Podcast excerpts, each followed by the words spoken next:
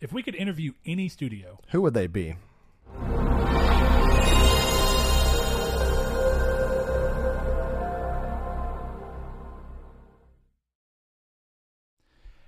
Hello and welcome to Triangle Squared, a PlayStation podcast. I'm your host Brett Beck, and alongside me, Mister. Saul Bridges bringing you guys episode 70. Lucky episode. I don't know why I keep putting Lucky behind the 70 now. It's weird. That's okay. You just you throw the number out and then you throw the lucky in. As long as you don't forget, we don't get chastised. And That's all that matters to us.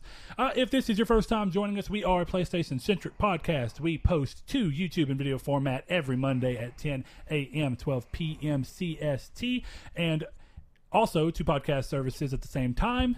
Uh, if you want to listen to us just in audio only format, if you watch us on YouTube and you like what we're doing, consider giving us a subscribe and hitting the little bell notification button. Let you know uh, when the episode comes out every Monday at those times. Keep you notified. Uh, and of course, we'd like to hear from all of you in the comments what your thoughts are on every topic that we do. We love hearing you. And uh, we also have a Discord in case you want to get a little more impersonal. We have a podcast discussion channel where we can go in depth with uh, everybody's thoughts. So wherever you feel most comfortable putting them, if you listen to us on podcast services and it happens to be iTunes, consider giving us a review. Helps people find us, helps us know what we're doing right and wrong, and decide what we want to do from the uh, suggestions that we get, uh, what we want to implement and what we don't. Um, with that being said, Saul, is there anything else you can think of?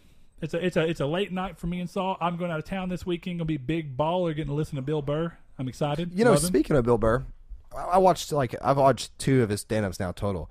Dude, his podcast is great or whatever. Oh yeah. His stand-ups are not good. Oh, I disagree 100. no, yeah, like you always talk about how good he was. Like, I, maybe it's just May- a lot of on the politics com- in there. Well, maybe he's he's a real. And there's something to be said about this. Me and Blaze are very similar in the com- uh, like the comedy standpoint. Uh, one of my favorite things about Louis C.K. and him, but him to a much more degree, uh, whenever you know, is that they have, and even to an extent, Tom Segura, but not quite as much. But definitely uh, Bill Burr. He's got like this self-loathing kind of. Oh no, his self-loathing stuff world. is good. He like that's hates the world. Like that's that that's the stuff I found to, to make me laugh everyone. the most. See, the little to- noose thing he was doing in one of like where he's like the little chain just looked at his noose and he's like, what if I just killed myself? like he's like, then I looked in the mirror and my mirror looked the reflection looked back to me. We both laughed and laughed. Like I'm not saying like he's just like to me he uh he's not as good as everybody hope, overhyped him to be. He's not a bad comedian. Maybe that's maybe that He's again, entertaining. Maybe that's expectations. I found him without anybody telling me a word about okay. him. See, that's probably Same what with. Louis. C.K. Right? I was just watching TV in like 2007 or eight, and I, it was his bag of dicks joke. Yeah. Uh, and I'm not gonna go fully into that. You know, we try and keep this show relatively clean, uh, but that's a hilarious joke. And I remember Right. after that, I was like, I will actively seek this man out. like Bill Burr, he's a good guy, and Mm-hmm. his stuff is like funny and entertaining. It's just not as funny as I was expecting it to be. Like I was expecting to be laughing a Did whole lot. Did you realize that he was the dude who had the little, I mean, small cameo as one of uh, the henchmen in Are you saying Breaking Bad? Yeah, I pointed that out to Annie. Yeah. it's just weird seeing him with hair because he this man's very weird. If you go into the timeline that I have, because it's like Well, two- he's had hair, but he's also gained and lost weight. At yeah, and it's very weird to watch these like uh, stand-ups out of order because it's like this is new, right? Like five years ago, nope, he's bald. I'm like, okay, so this is new, right? He has hair. Nope, seven years ago. What's going on with his hair? Did you see the one where he's talking about? I think you did the, the one where he's talking about the ape. Yes, though the that uh, joke- the signing with the kitten. Yes, that, That was joke good. Is gold. That, that I love that. That joke. Joke was good. See, I was just thinking like Childish Gambino. If y'all have never seen this man do stand up, Childish Gambino has one of the funniest stand up acts I've ever. And he- see, here's where we differ. It's not bad, but see, I loved it. but Uh, and, and I'll even say this: I didn't go into him with, a lot of expectation, but there was a little. I knew about him yeah, already. You know. go to Auschwitz for Children, Home Depot. oh man. anyway, this is a gaming podcast. it is. So it is. I thought I would just Saul- hit the nail on the head there. I meant to tell you that before. Yeah, so we're recording a little early, just in case you couldn't tell. Uh, this is a Thursday night, so uh, you know First we, ever, I think we've done it on Thursday. I think you're right. I think we normally manage to do Friday, even if it's going to be uh, Right. one of those early episodes. So Saul, uh, still, I don't think I've talked to you this week outside of a the odd text. So what you been doing? What you been playing? Octopath Traveler a lot. I finally jumped back into that. Thankfully, I may go play. You made it sound like last week you didn't have a lot of time. to No, play, no. I had like maybe an hour to play uh, over the course of the, the week of the episode that we filmed. Um, now I'm like a total of nine hours in, I think, instead of just like four. Uh, and I've picked up almost half the characters. Didn't you have like twenty or thirty hours in the demo? Yes. and see, this is another problem that I found is that I'm skipping a lot of cutscenes and introductory chapters because I played them in the demo. Oh, you already. Um, yeah, so so I'm technically farther, uh, I would think, in terms of hours because I have all that stuff I've skipped because I remember it all fairly well. Um, Sure. Other than Octopath Traveler, though, I actually haven't played any Rainbow Six Siege lately, uh, which is kind of different. I kind of try to get my little matches in every now and then. Uh, I've been playing something else instead, and that's Rocket League. And I've been playing Rocket League like crazy. And you are playing on PS4, PS4, right? That's yeah. what I thought. I remember you saying that. Uh, what about Hollow Knight? Did you kind of are you done with it for the time being? I'm letting or myself go through Octopath, and then I'm going to go back to Hollow Knight because Do you feel like it's a game you can stuck. do that in? Because it's a Metroidvania, right? Ye- what- oh yeah, What yeah. I'm thinking, the- of- where I'm at in the game, I know like I'm right outside of pretty much of a boss door, and I remember where I need to go because you can mark your map with stuff. So oh, yeah, I I, remember you telling me that. so whenever I'm like uh, pretty much put the game down, I was like I marked my map with two pins, and I know exactly where to go next. Okay, because that, what I was going to say is like you know Metroidvania. There's uh, Metroidvania style style games. There's a lot of focus on thinking about places that you've been recently, where it's like, oh, I did, I wasn't able to do something in that area that I Right, am now and going to back and to how it. much is that going to affect you? Yeah, for me, uh, it's all fairly like I know the map really well now uh, in Hollow Knight. Uh, now, something like Axiom Verge or even Castlevania Symphony of the Night, I've played that game so many times, and there's still pieces of that game that I don't remember parts of, like the rowboat area and um, even like the little arena brawler area. Um, that I kind of I don't have to use a guide for, but I get lost in in a way. So I guess the way that you were talking, because you know I still haven't played Hollow Knight, I don't have a Switch. The way you were talking made me think that Hollow Knight was like pretty massive, like in terms of the map. No, no, it is. It's just I know. is, is the I- map just more straightforward? In, no, I in a just it's just more fresh. That's weird. I guess So like I know I know you know sometimes like okay, so sometimes I play games that are like this, and if I go away from them for like three four weeks, I still remember it, but not as well as I feel like I should. Well, and if I happen to have to have that, like if I happen to, to have problems uh, getting around the map, which shouldn't be because I have a lot of map upgrades. I'm not going to say too much because I don't know how far Corey has gotten, um, but uh, I, ha- I have a lot enough enough of the map upgrades that I can look at my map and know where I'm at and where I've been and what I need to go and where I have like beaten these area bosses. Sure. I'm trying to kind of stay somewhat dark about it. But yeah, it is traditional though, Me- Metroidvania, where you will get to a certain part in the map and you're like, like Corey did. There's an enemy that you can uh, early early game that you cannot beat because you don't have the power yet. So that's actually the entrance to the area you need to get for the rest of the game, and you have to figure out how to get the power to beat him. And that happens a couple times where you hit with a roadblock, you don't know where to go. Like um, there's a part in the game where it's pitch black, and you obviously need something to fix that. You get it a little bit later, and you go back, and you can mark your uh, map with pins and stuff as you go, as long as you find each of the maps in the area. There's a guy named um, so the map is Ooh, not Cal- something that uncovers as you go across it. It's no, something no, that you, have, to, buy each area map, and then you have to add pins, or you have to add, add pins. But you can get these uh, badges or pins or whatever they're called that that give you like one will tell you where all the benches are, which are bonfires. Okay, yeah, one will tell you all the vendors and stuff. Gotcha. And then um, give you like a red X on the map to kind of show where they're at or something like that. yeah, and I can't think of the name of the, the map guy now. Cal, like it's not Calcifer, it's not Lucifer, it's something like that though. Um, but yeah, other than that, like that's all I've been playing really. Um, Rocket League and a lot of Octopath. What about you? So real, real quick, just while we were on Hollow Knight, I'm still waiting for the day that that hopefully comes to PS4 and or I know it won't happen, but Vita. Um, do you feel like I feel like you know my gaming taste enough? Do you feel like it's something I would like? Because I was real hyped for it. Uh, it it seems like it's right up my name, uh, right, right up my name, right up my alley. So I mean, do you think it's something I'd like? Yeah. Oh, yeah. It's uh, it's just the right amount of challenging and um, I, I'm not gonna say complex, but there is a lot of variety in enemy types. You know, it feels like Mega Man Two, Okay. in which okay. you pretty much learn how to play the game and learn the way the game works by playing it. Like there are things that in Mega Man Two, there are things in a well, lot. that's kind of a weird sentence because I mean that's that's most No, games to an extent, but I get what you mean. Yeah, it makes you figure out what to do to get further. Yeah, the Um, game the game forces you to learn it, Right. To progress, Right, because whereas has- there's a lot of games that don't do that. Well, Mega Man days. 2 does it really, really well because there are instances where um, Mega Man X2, I should say, not 2, just X2, because every Mega Man game has this to an extent, but it's there are these little obstacles that you happen to do before you get to the actual part which you need to do it. And so it's like, oh, okay, I can I can do this part, and then you get down, and then it's like, how do I get? Oh, I just did it. I just do that. Yeah, way. yeah. Guacamelee is really good about that. I, it's actually one of the most satisfying things about Metroidvanias. Yes. Uh, even though I'll say Guacamelee was good about it, but it was almost too easy. So it felt good that you knew what you were doing, but it was like I wish there would have been just a tad more challenge. Two games that I think you should try out that I don't think you've tried out out of curiosity. I'm just more than anything, I'm curious if you ever got around to them. Uh, did you ever play Batman Arkham uh, Nope. Origins Blackgate, which was a Metroidvania Batman? That's a PS Vita So- exclusive, isn't it? No, no, it was uh, it, it was. They even ended up coming out with it on PS4. I'm fairly positive. It may have been PS3. I can't remember, but I think it's PS4, uh, where it's HD. It originally was a 3DS Vita title, and they're really good on handheld. 3DS. Um, so if you want to borrow one of my Vita, Vitas and play it, I will gladly let you do that. It's a really cool game. Uh, as for a PS4 game that I think you'd like, just because you know there's so many good Metroidvanias coming out lately. I don't know what's going on. It's kind of crazy.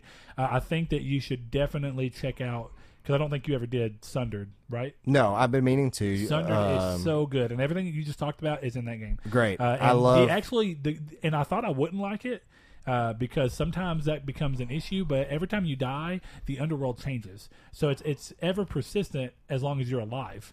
But if you die, it's it re-random generates, and it'll be similar in terms of like the look and feel. So the areas each have a stylistic art to them. So like you know when you're in a certain area, like light changes and the the art pieces you see around it change, uh, but their order the ordering will change and like so it's procedurally generated, but it's done so by blocks. So when you go through the map.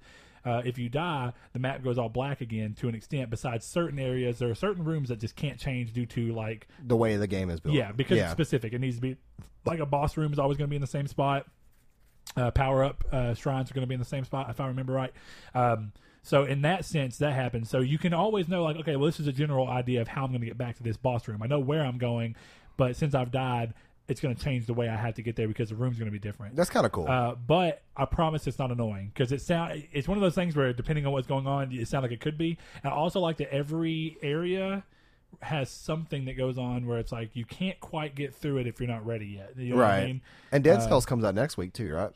Yeah, I'm excited I think for right Dead 'cause it- Cells. no, it's the seventh. I want to say. Okay, that's right. Is so it Chasm that comes out? No, Chasm, Chasm. comes out on the thirty first. yeah, that's right. That's what I keep getting Um, confused with. And Chasm is so good too, but I'm really don't get me wrong. As excited as I am for Chasm, and I'm more mainly excited for Dead 'cause It's Cells. on Vita. I'm more excited for Dead Cells. It looks so good, but I'm also excited for uh, Death's Gambit. Uh, I've actually uh, I watched a Twitch streamer. His name is Lobos Jr. I've mentioned him before.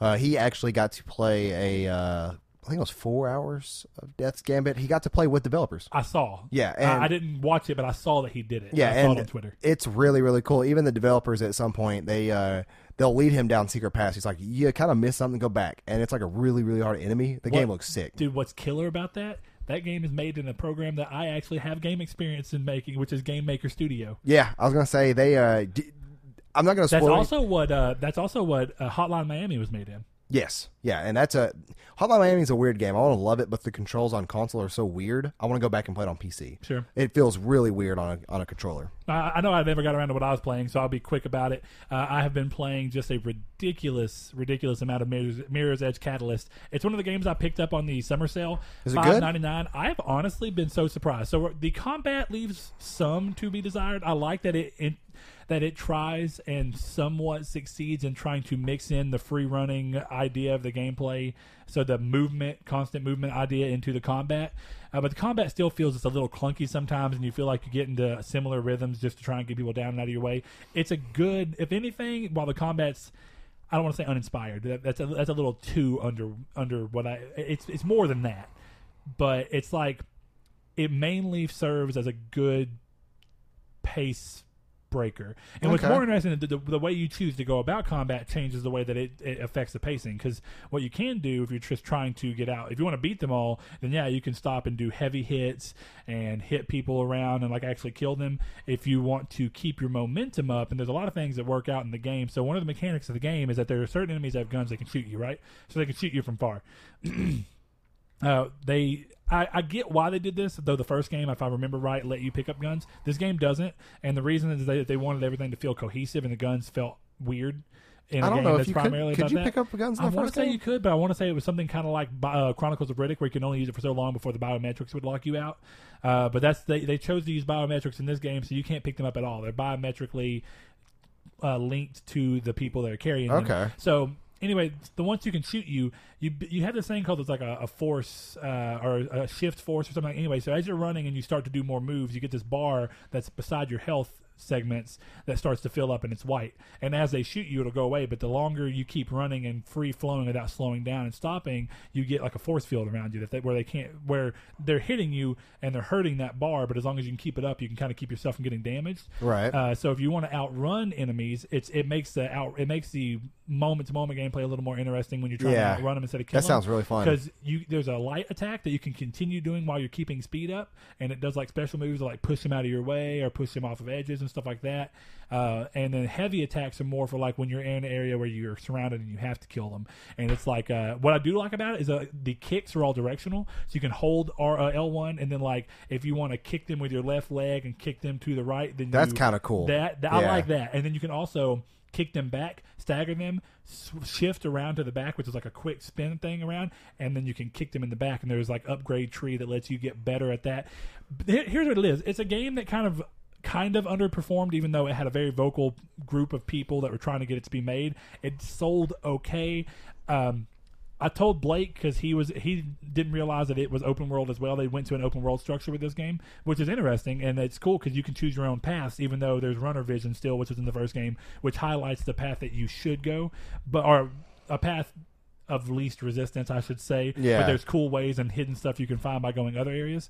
Uh, but if I would have bought the game new, I would have been I would I would have been okay with it at sixty dollars if I would have bought it. Just you know, it, but I think I would have been really happy at a forty dollar purchase. Okay. And that's for the game.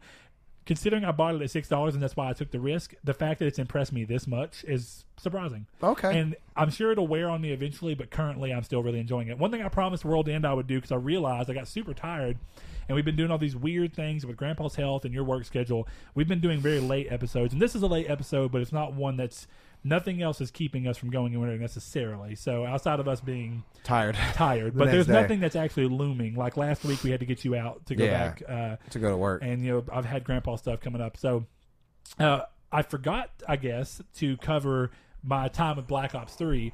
And Oh, yeah. What I want to say is that Black Ops Three very, very much surprised me, and I'm kind of going to go. It's, it's going to be a very brief thing. I don't want to spend too much more time on it because this has been a long opening of the episode. But if you've not played Black Ops Three and you managed to pick it up on the um, PlayStation Plus thing. Uh, even if you can just catch it on a modest sale, I think it's worth a good $20, $30, maybe even more at this point if you really think that from what you hear here that it sounds like what you are. But first thing I will say, the game is just fun. I mean, and I said that at some point when I was still in the middle of playing it when we talked about what we were playing. But the game has got one of those things where it's just mechanically satisfying. It's fun. It's challenging in ways it needs to be challenging. I was playing on veteran, uh, so I was it was even more challenging. Um, so in that sense, I mean, I really, I really enjoyed my time playing the game from just a sheer gameplay perspective. Call of Duty still feels fantastic, and I mean, even though there's- I've had often years of where I'm not big on Call of Duty, I will never deny that they have fantastic shooting mechanics. It's just normally the game around those shooting mechanics isn't as alluring to me. right. Yeah. Um, and that's understandable too with the way those games work half the time. Sure. Now, one thing we know is that I've talked on the podcast plenty of times. I actually think the Infinite Warfare was fantastic. I loved it. Played it multiple. How was the story compared to Infinite Warfare? Better or worse? so this th- that's what I was going to get into. I think that from a plot of what is actually the overarching plot of what's going on and the events going on, Black Ops 3 is more interesting. And the actual subject matter is kind of crazier and really I'll get into that.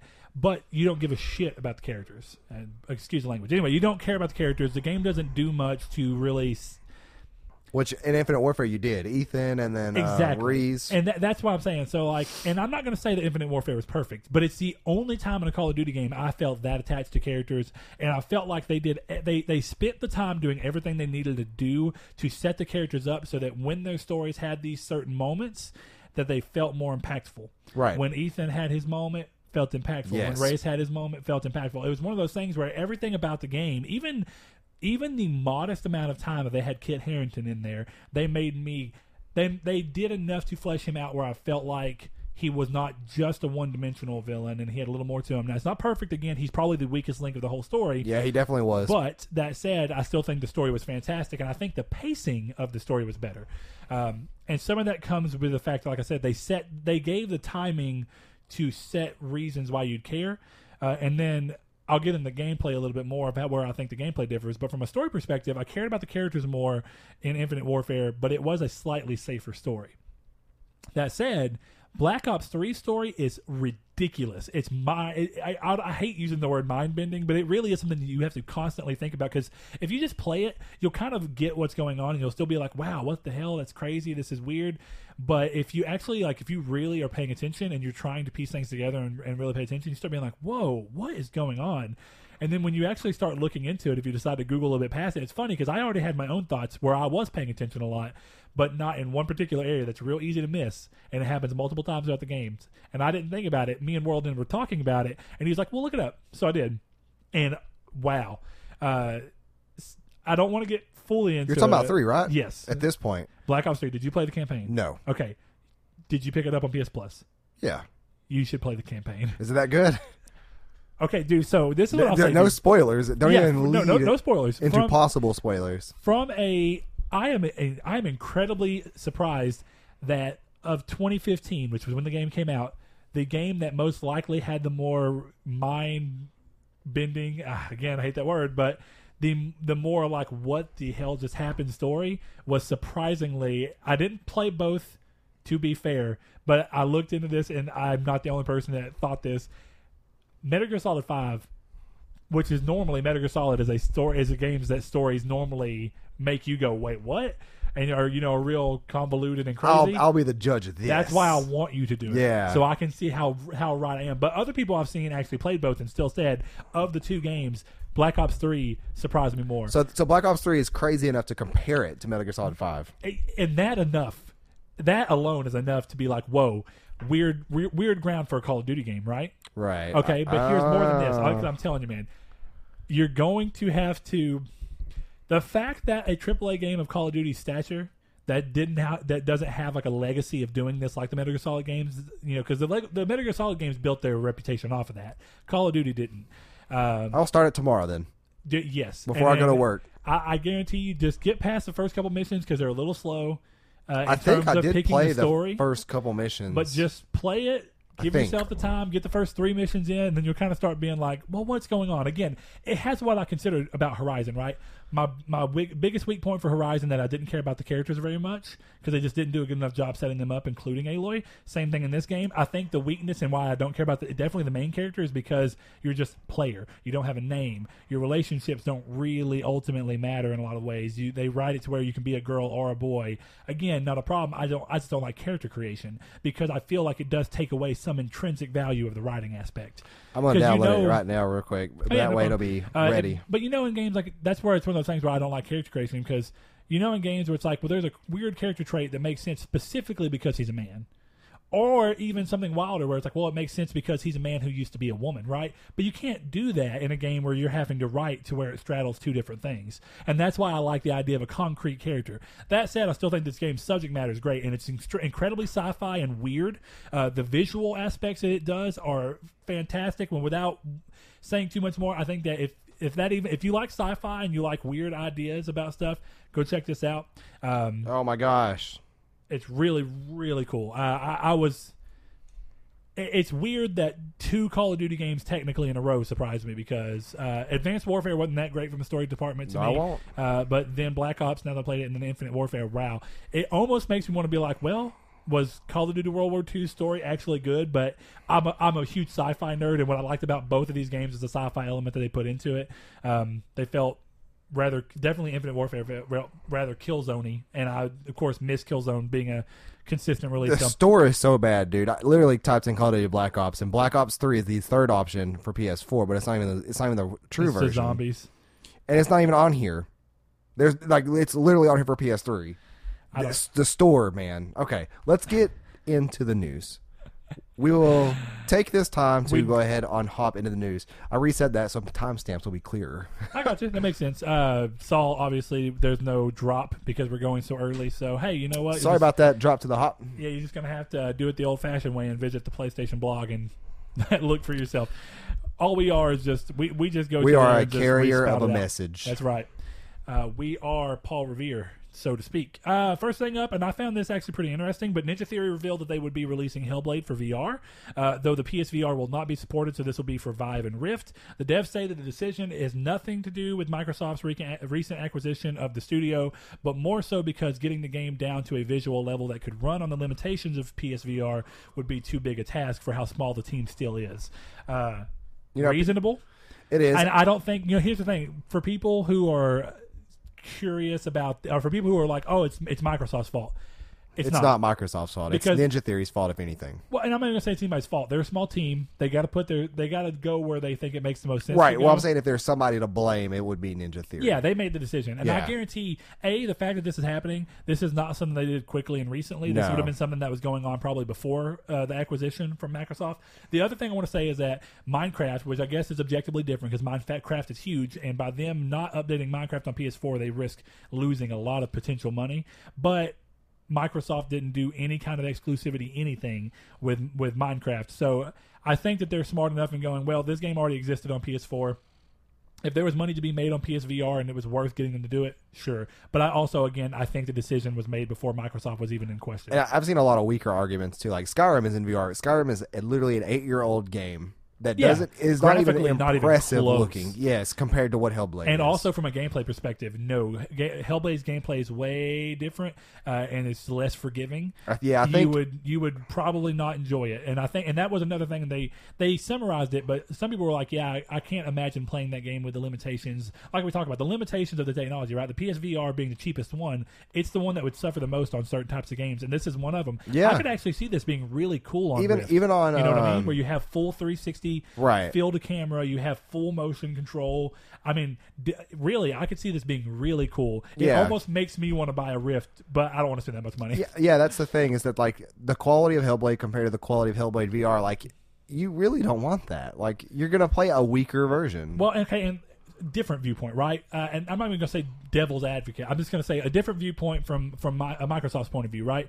Do they instead just kind of let Ninja Theory do their thing, or do they force Ninja Theory to do a PSVR version so that they don't look bad in that sense? But then the PSVR version will be obviously a lesser product than the other two, and they'll be blamed, and people will be like, Microsoft botched the PlayStation one to make it look better elsewhere. You know what I mean? yeah, You- it, it's a lose lose situation for everybody. because of the outrage culture that we live in, and Right. the very small vocal community that exists on, you know, as much as I love Twitter, there there's the, there the Twitter mob is a thing. Oh, you know, man, we talk about that all the time. So.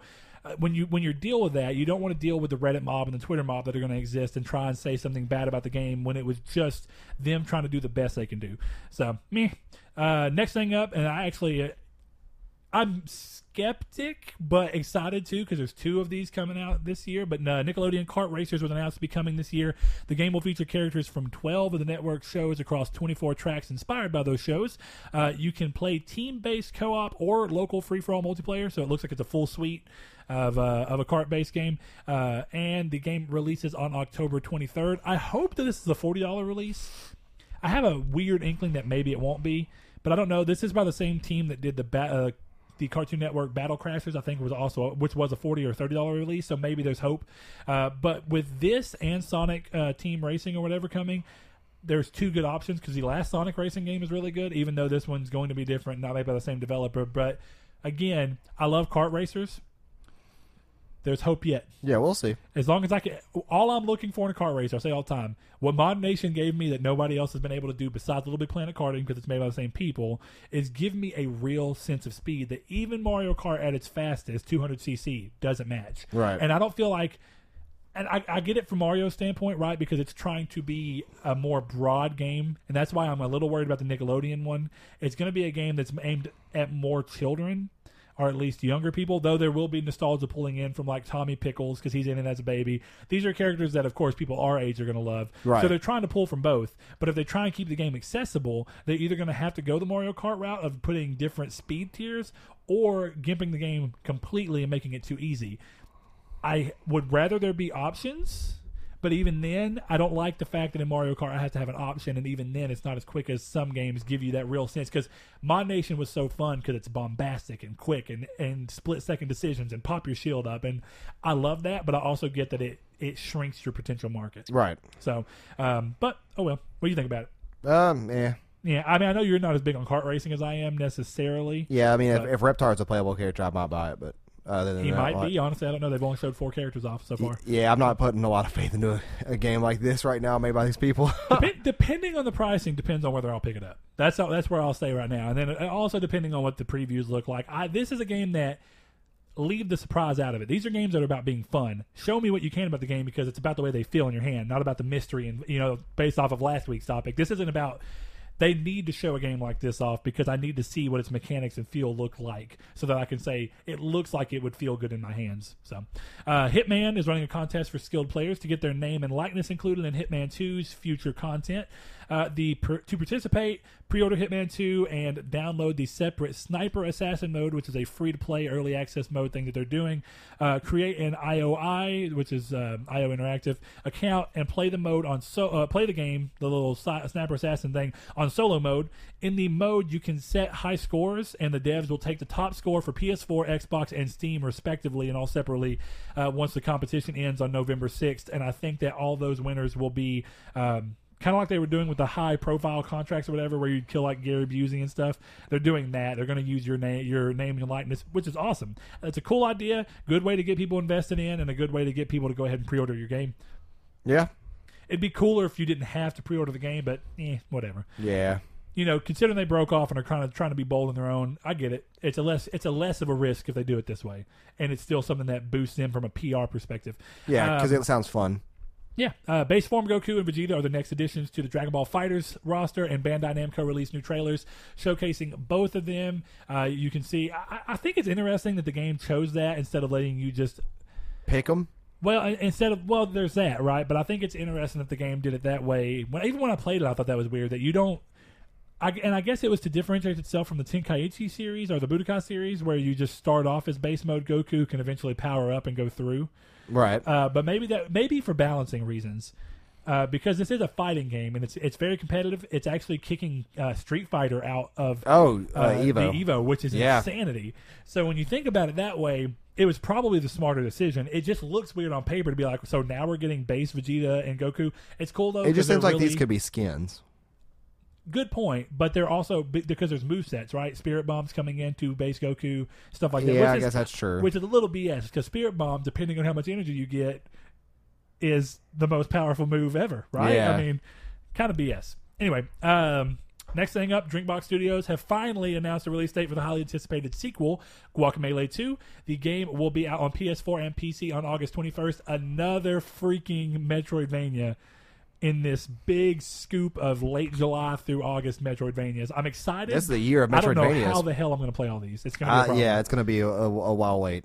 We'll see. Thankfully, we don't have until September before things really picked up, pick up, but it's not far. It's you know not. what I mean? And then two months So- or the two months, two weeks before December, we got Divinity Two, and that's gonna get me real good. Yeah, I know you're excited about that. Uh, Shadow of the Tomb Raider finished development and has gone gold, preparing for its September 14th release. So if that excites you. Uh, means it's on track and, and moving along well. So that's or it's it's done. So now it's just to the point where it's going to be out and get ready for you to buy. Uh, speaking of Metal Gear Solid 5 earlier, it received a new update, which is kind of wild, uh, adding Quiet as a playable character in the FOB online mode, difficulty levels to event FOBs, new weapons to develop, and then general fixes. The last update for this game that wasn't the PS4 Pro patch was like a year ago and added Ocelot to FOB online. So The PS Pro Pro patch was really good too.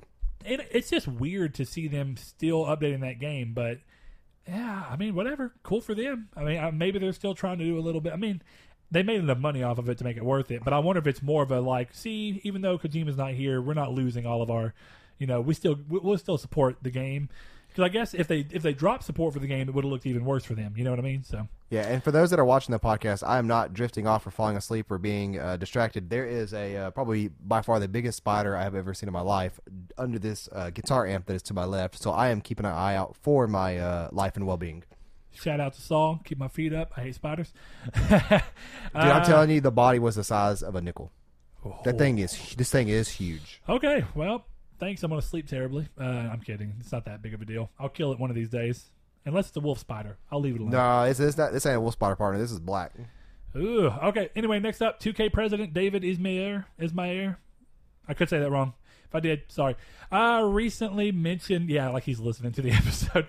recently mentioned the company's interest and intentions of expanding its portfolio with quote quality products to deliver to consumers with long engagement end quote uh, across existing studios or partnerships. I found this interesting because they talked about um oh what is it Firaxis Studios or whatever the, the team behind um Civilization and XCOM, the, mo- the most recent XCOM reboot, uh, they're going to put another game into their rotation. Uh, and, and it sounds like it's going to be a new IP, which is very interesting uh, because that just sounds like a lot of games be rotating through, which could be good or bad. It could be good for creative refreshing, Right. uh, but also you know the potential, excuse me, of partnerships. Outside of that, the main thing that I thought was funny about this is doesn't this just sound like the weirdest I'll say it's over here. It's it's you see it. It's like right up against. See it right there. It ain't that big, so you can call What do you out. mean it's not that big? Yeah, me over here thinking of something crazy. Still need to kill it. There, there, it go- Um, there it goes. And hey, if you're one of those people that says don't kill spiders, I'm sorry. I don't like them. They freak me out. They're creepy. Yeah. Uh, anyway, it's funny that this this sentence just sounds like the oddest sugarcoating of games with services ever. And Oh, I my boy is going behind us. it's like aiming behind us. This may be a, a time in which the podcast will have to sit here for a second, and while we kill this spider, Brett, get a shoe. look, I'm gonna use Kyrie's little Peppa Pig shoe. Uh, look, I'm gonna move real quick, and I'm gonna let you get kill him. Okay? No, you- I can't reach behind you. Just smack him, or I just can't- drop it on him. I don't even care. I am sorry for those people who may hear this. This has been a fun episode. If I scream, I hope you do now. it's in like a little divot in the floor. That is not the same spider. I'm dead serious. That is not the same spider. Oh man! And you know when they Saul, Saul, just sit down. and when they see you kill one, go ahead with your news. I'm gonna spider. When they see you kill one, they get revenge in their eyes. Okay, next up, Fallout 76's beta has been revealed to be starting sometime in October, not long before its November 14th release date. The beta will start small, with Bethesda choosing people. Very odd. I don't know why they did this. Uh, choosing people who pre-ordered the game and slowly grow as they get closer to release, which sounds like it's going to get at its highest point of stress a little too close to release for them to be able to release in a stable state. Who knows? It's just with Bethesda's um, long history, I should say, of uh, buggy releases and bad releases. This doesn't look necessarily promising. Uh, next up, former Evolution Studio staff that was brought into Codemasters upon the closure of the studio in 2016 have unfortunately been hit with massive layoffs after the poor sales of Arcade Racer Onrush, uh, with the rest of the team being relegated to a support studio to other Codemasters titles. Onrush uh, debuted in the 34th spot in the UK before dropping off charts completely all I want to say is best of luck to every single person who is affected by this, even the people who are ending up in this. So I'll just come over here. It's over here now. It's behind you, my boy. That's a Black Widow. Let's do this. Let's do this, Saul. Yeah. You realize it's a Black Widow. We got got serious. Hey, you you handed me the fat ass sandal. Okay. Get the dude. This Peppa Pig's shoe smells like the dump. Dude, Kyrie's feet smell so bad. Dude, I don't under. Wait, where'd it go? It's dead. But where did its body go? Stuck on Kyrie's shoe. Uh, okay, that I'm I'm about ninety nine percent sure that was Black Widow. I think you're right. Regardless, Saul. uh, what I thought Sorry about that. It sucks for for evolution because it really just seems like ever since the first motorstorm they've not really had a good game in terms of sales they've all been great uh, the first motorstorm being a ps3 launch title just really did it well i mean it just really i mean of course launch titles get extra you know benefits of just being one of the only things you can get but it was also a technical showpiece for the console coming up and it was one of those things that was like PS2 definitely couldn't do this. Uh, so that was why it was important to show it off that way. So that game sold real well, but then Pacific Rift and Apocalypse both underperformed, right? Drive Club got delayed countless times and then underperformed uh, from a sales standpoint. Uh, and actually, Drive Club didn't do too well on a review standpoint either. It's kind of a mixed bag, even though It it was, was a like great game. six point five. I think I actually really do like the game. I want to say it was a seven, maybe even a seven five, which is still honestly good. I still need to Um, get Gran Turismo. Oh yeah, Gran Turismo's good. Uh, I- though I've not played it near as much as I should have, so don't let me sound like a hypocrite. I love the game; it's just I need to play it more. Um, anyway, I, I, it's one of those things where now you know they they got closed. Uh, Codemasters bottom out. uh, or really just brought them into their under their umbrella, and they were just you know called Codemasters Evo or whatever you want to call. Um, but here's the thing: I was a big proponent of this game. Do you remember when it was uh, it was uh, announced and I was super excited about it? I know countless people in person and on boards that I've seen, and some people that I talked to that I just know uh, from online relationships who went from being excited about this game, thinking it was going to be a spiritual successor to MotorStorm, to as soon as the beta came came out and showed that it didn't have a definitive start, didn't have a definitive finish. It wasn't even truly a racing game. You weren't getting in front of each other. There was no actual point in being in first, second. There was no position. It was objective based racing. So it was like it was like taking an objective based mode of Overwatch and slapping Right. it onto a racer. Yeah, it's And- like taking Splatoon and making it a racing game. The problem with that is the game looked great. It ran really great. It was a technological, like, oh man, the fact that it was able to run on 60 frames per second on both PlayStation and PS4 Pro, I mean, PS4 and PS4 Pro is great. Uh, while the game still looked as good as it did, it had a lot of cool stuff going for it. But the game just wasn't what everyone wanted, and that's not that's not a hit against the studio, and it's not even a hit against Codemasters. Though I feel like basically my stance on it and i was to originally buy it just to help support the studio but i had to just kind of be like i'm not i don't I, I it was fun enough to play the beta but i knew that i didn't want to buy it and I, I was like i'd just be buying it for it to sit there i'd like to think that yes i have enough money to just waste and support the studio but at some point i just got to be like well it's not what i wanted and it's okay for me to not buy the game. That's exactly what I did, and I know I think Ryan felt kind of similarly to it. He, and he uh, was talking to one of the head people on the team, but it's one of those things where it's like the game looks great, and I wish it would have done better for them. But I think it suffered by not having. I think it was a mixture of being too ambitious while also not being what people wanted from an arcade racer. yeah, right? I understand that. And I think that the game would have been much better handled if it was still Onrush and it still had this gameplay mode, which is Onrush gameplay mode, if that was just a gameplay mode. And there was still traditional racing across these tracks and there was a real beginning and a real end. And I think that would have game, done the game way, way better. Because all the beta did for me was make me go, I really just want to go back and play MotorStorm on PS3 now. And I mean, testament to MotorStorm because I love the series, and, it, and it's more defined now. Of course, the, that genre during the PS3 days declined a lot, while first-person shooters just came up insanely. And first-person shooters still do real well, but they're also not as third third-person action games are actually far more common now. I feel like, and this isn't based off anything, but when, you know when you look at what's coming out. Uh, Sony doesn't even have a first-person shooter exclusive anymore, uh, whereas they had two last gen. Um, so it's one of those things. Sucks for them. I wish them the best. Like, everybody who got laid off completely, I hope they find another job quickly. I think that they're talented developers. Um, I guess it's just one of those things where the the vision of the people who were in the position to make decisions was uh just not what everybody wanted, and that sucks for them. But uh, Saul, this will excite you. Sekiro Shadows Die Twice will show exclusive gameplay footage during the uh, PSX SEA, the Southeast Asia, uh, which takes place August 18th and 19th. So that's not far from now. No, Uh, I'm and excited we'll see for a bigger chunk of gameplay. Good for them. good, good. I want to hear more of that soundtrack too, though. Yeah. And then the last thing, I put it on here because we occasionally use the store on our phones and the apps in general on our phones. But the PlayStation app on Android and iOS received an update letting users customize their cover image and profile color directly from the app and adds landscape support for tablets. I didn't see anything else. There was no other notes on this. Haven't you always been able to change your profile picture from the app? That's how I've always Picture, done but it. you couldn't. oh, that's right. You couldn't This is not change your your, icon image. or whatever. Yeah. cover image. Yeah. So, uh, with that said, who knows? It may make some people's experience on the app a little bit better. Saul, we got some read mail. We do. That's almost midnight already. Let's see here. So, for those that don't know, you can always follow us on Twitter at Triangle SQRD. And every Wednesday and Friday, we put up a read mail tweet in which you can ask us questions and we will answer on the show. If for some reason we do not answer your question on the show, do not fret. We do have a read mail episode the first Friday of every month. And we will go over all questions there in case uh, we miss you. Uh, since we're going to do three for kind of time stuff and to kind of keep it consistent through every episode. Uh, if you uh, didn't hear yours, you'll hear it on Read a Mail for sure. We have Sean Santarud. What are some of your favorite dialogue barks from NPC characters? And then Ryan says, Hey, come take a gander. I don't know what that's from, but it sounds familiar. If I'm not mistaken, that is Resident Evil 4, and that is the shopkeeper. I could be very wrong on that. I think you are. Give me a second. You think I'm wrong? yeah. Let's let's find out.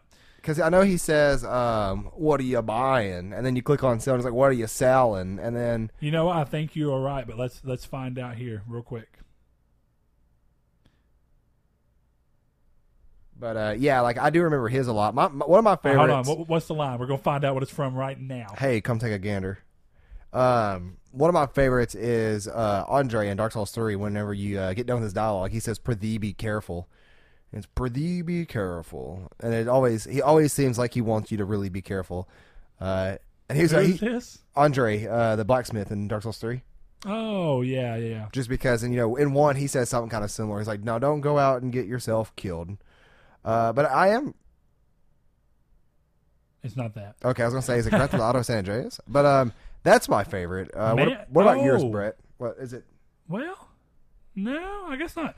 I'm Ryan not you're gonna sure. have to let us know yeah, what Ryan, that's you have to tell from us. Watch it be from uh, Dragon's Dogma. it wouldn't surprise me. you know I actually thought about playing that again so that may get Ryan's hopes up a little too high uh, but what what is your favorite NPC bark from a from a, uh, a NPC dialogue Okay, so this is gonna sound a little dumb, and it really is a little dumb.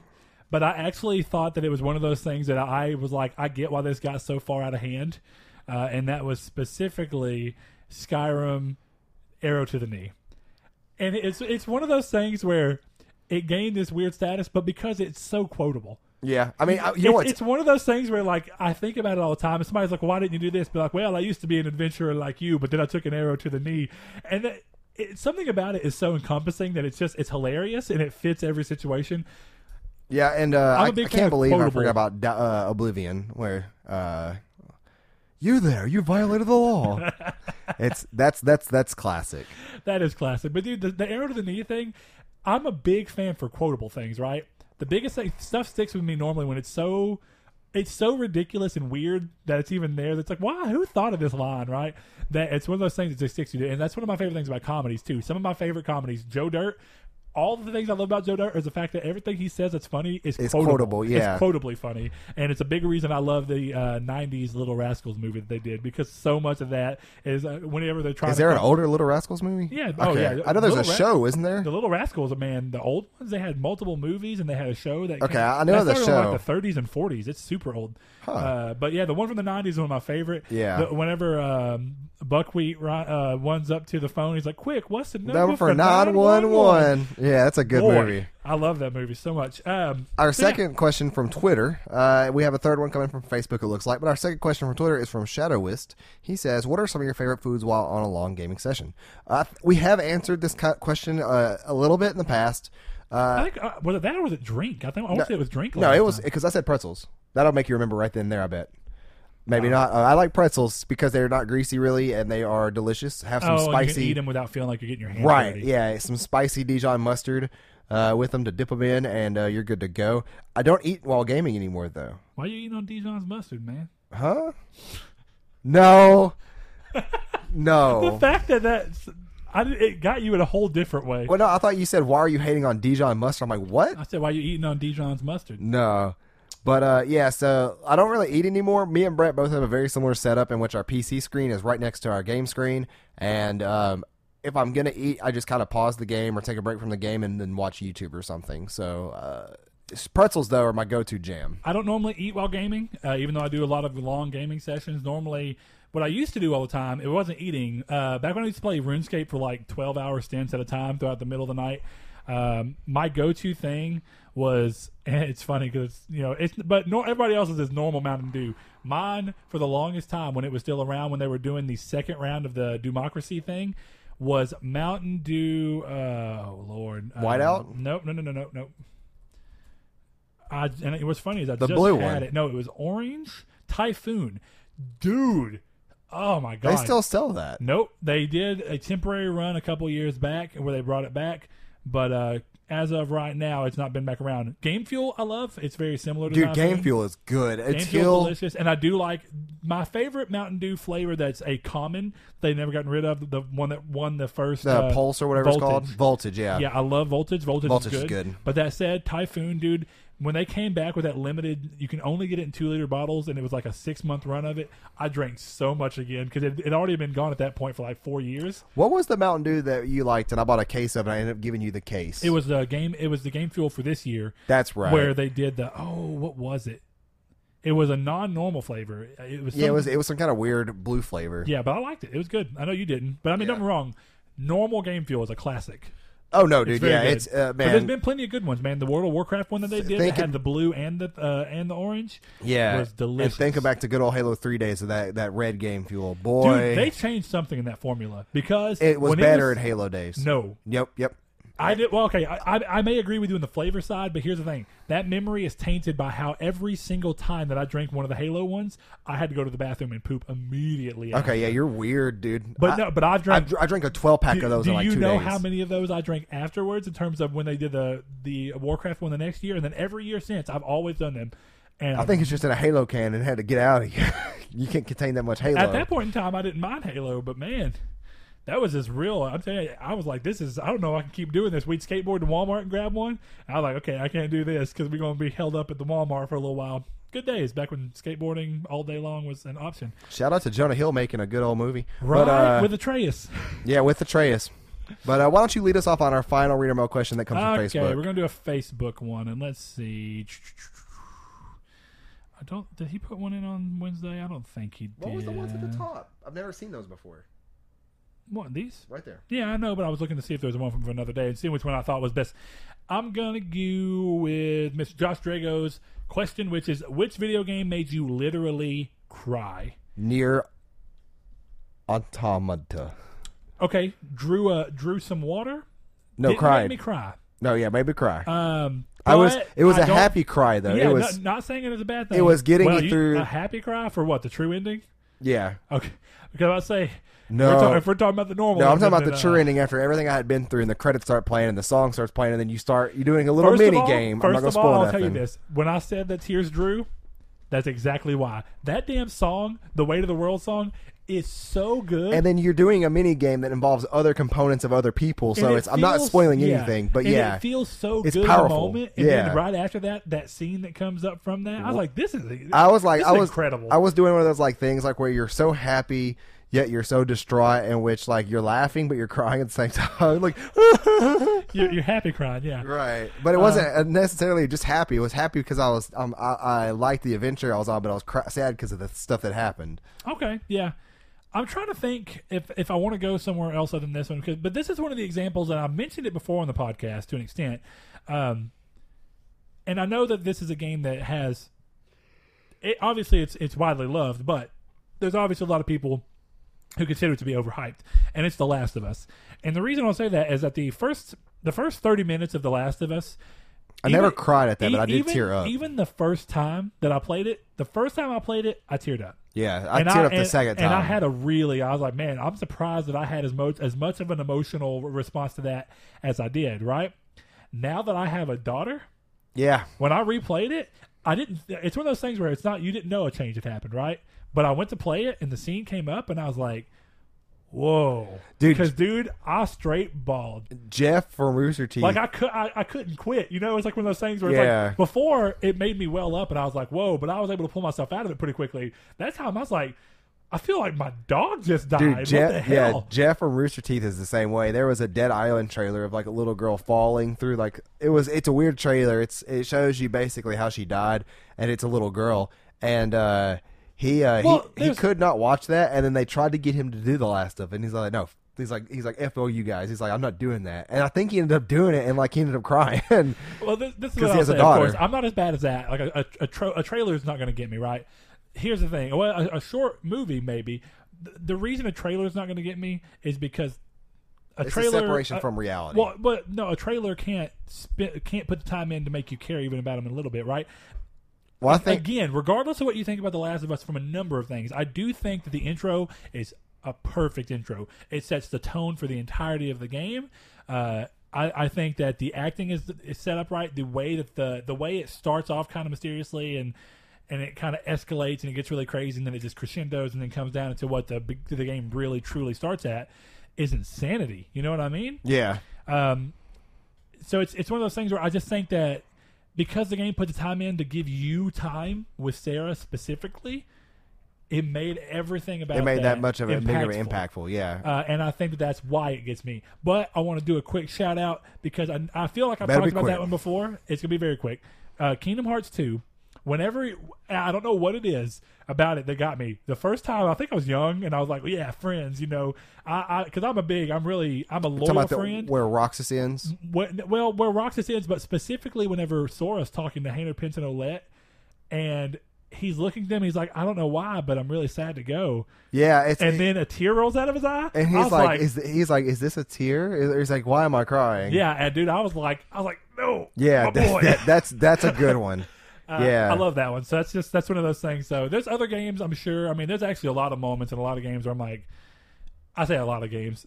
Actually, games that really, really make me want to get to that edge of really welling up and crying are few and far between. But that's what makes them so great. Now Uh, think about it, isn't that a is that a plot hole? what They're not really there, right? Hannah Pinson Olette, they really exist. okay, But the the ones that Roxas hung out with was were digital. Okay, okay, that's right. That's right. But they were they were I was based like, off wait. of real people. Yeah. So here's the thing: 'Cause They you saw didn't- them in, They didn't uh, even know Roxas, but it's also supposed to be one of those unspoken connections of a ties of a heart. Yeah. Right. Is that even though they didn't actually spend any time with Sora, they are with Roxas. They felt a weird connection to Sora that they couldn't understand, and he Yeah. felt a weird connection that he because couldn't of understand. because of the Roxas um, Ro- so yeah, Roxas's no heart. plot hole there. There's plot holes other spots. Of I'm the- tired. This this is another dumb question I answered about like how was he there? I asked like two or three weeks ago. That tired, and literally, I it was a one word answer, and I'm like, oh yeah, that's why. But uh, Time travel. It's Time- The answer, it's the answer to everything. Uh, yeah. Okay. time to ma- move on into our main topic of the show. We uh, we had our boy Corey, or everybody knows him as Crash. He uh, wanted to ask us. He's he wanted us to pick an indie developer and a AAA developer and uh, ask them interview questions on what we would interview. So me and Brent have we we picked a AAA developer and we picked an indie ve- developer, and we've decided to uh, ask them some questions we want to know. So Brett, why don't we do it this way? Why don't you do your indie? I'll do my indie, then we do your AAA, then my AAA. Okay. Start with the start with the smallers and go from there. Yeah, Brett, who is your indie studio and what are you asking them? So I was bouncing around a lot with this because I do play a lot of indie games that I love. Uh, and, and the way that my brain kind of tried picking it apart is what indie games tend to mean the most to me uh, and for what reason. Uh, and maybe not even mean the most to me, right? But which ones linger and for what reason? And how would I, like, what about those would interest me if I got a chance to sit down and talk to the developer? So this is one of those things, and, and it's interesting because I'm one of those people that dislikes to I, I like to know the process of things and why certain things worked or didn't work or anything like that. Exactly. That's- so that's this how I is, work. And, and and even more uh, on a technical side of. Uh, it's, I talked about it earlier. So the the two that I kind of bounce between, and I know which one I'm gonna land on, but I'm gonna give hon- honorable mention uh, to Thunder Lotus, and that's because uh, their their games employ that same style that the Banner Saga has, which is that um, hand drawn 2D uh, art. Uh, Sundered is beautiful. Yeah. Jotun is beautiful. They are. I mean, there's something about that art style and the way that it animates. It looks so cool, and definitely in Sundered, when you get to a couple of these bosses, they're so grand in scale and so cool the way they look animated and the way that looks in an interactive sense that it's like playing Dragon's Lair, but where you actually have full control of the character in a way that just. I don't know. There's something It that's just cool about it. works 'Cause I well. remember Dragon Lair being one of those things where I was like, "This is so cool looking," and I was like, "Why can't I, why can't I really fully control this?" And of course, it's because it's interactive movie basically. Um, but what I chose to go with, and for one particular reason, and it's more because I think it's it, it's one of those things that's just it's not really a mystery, but it goes to show you how a rabid fan base can help something. Uh, so the studio I'm going with is Drinkbox Studios. We actually talked about them earlier. Well, Guacamelee too. Guacamelee, amazing. I love that game. Severed, amazing. I love that game. And uh, what's funny about Severed, Guacamelee makes sense. I already liked Metroidvanias. I still had my, like, I still had my doubts about the game before going into it. I was like, I just don't quite know if this is what I want. And I don't know what it was. I don't know if it's because of the decidedly Mexican aesthetic. And prior to that, I didn't. Maybe it's because I don't feel like I knew anything about it. But I'm glad I played it because a I like the aesthetic and it made me, uh, you know, it's one of those things where it's like I didn't know that I liked Norse mythology as much as I did. Until God of War gave me a reason to really care, and Hellblade as Okay. well. Both of those games gave me a reason to be like, well, there's, there's really cool stuff in this that I've never bothered to check out. This is cool. Um, so that aspect of it, uh, but also the fact that Severed is a game in a genre that I don't think I would have ever thought that I'd like. If you explained to me on paper what Severed is, I don't think I would have said yes. Yeah. I, and there's something about Severed and even more so the way that they were able to develop it to where it works in a way that's entirely receptive to the console's special unique features, even though other things have that unique feature. But it felt like it utilized the console in a cool way because you know it started off as a Vita exclusive. Um, Wait, did it? I thought it was Yes. on phones first. no, it was on Vita first for an entire year, and then it Oh, came wow. over to 3DS and Wii U, and now it's on phones. But it took time. I think it was two years after by the time it got to phones.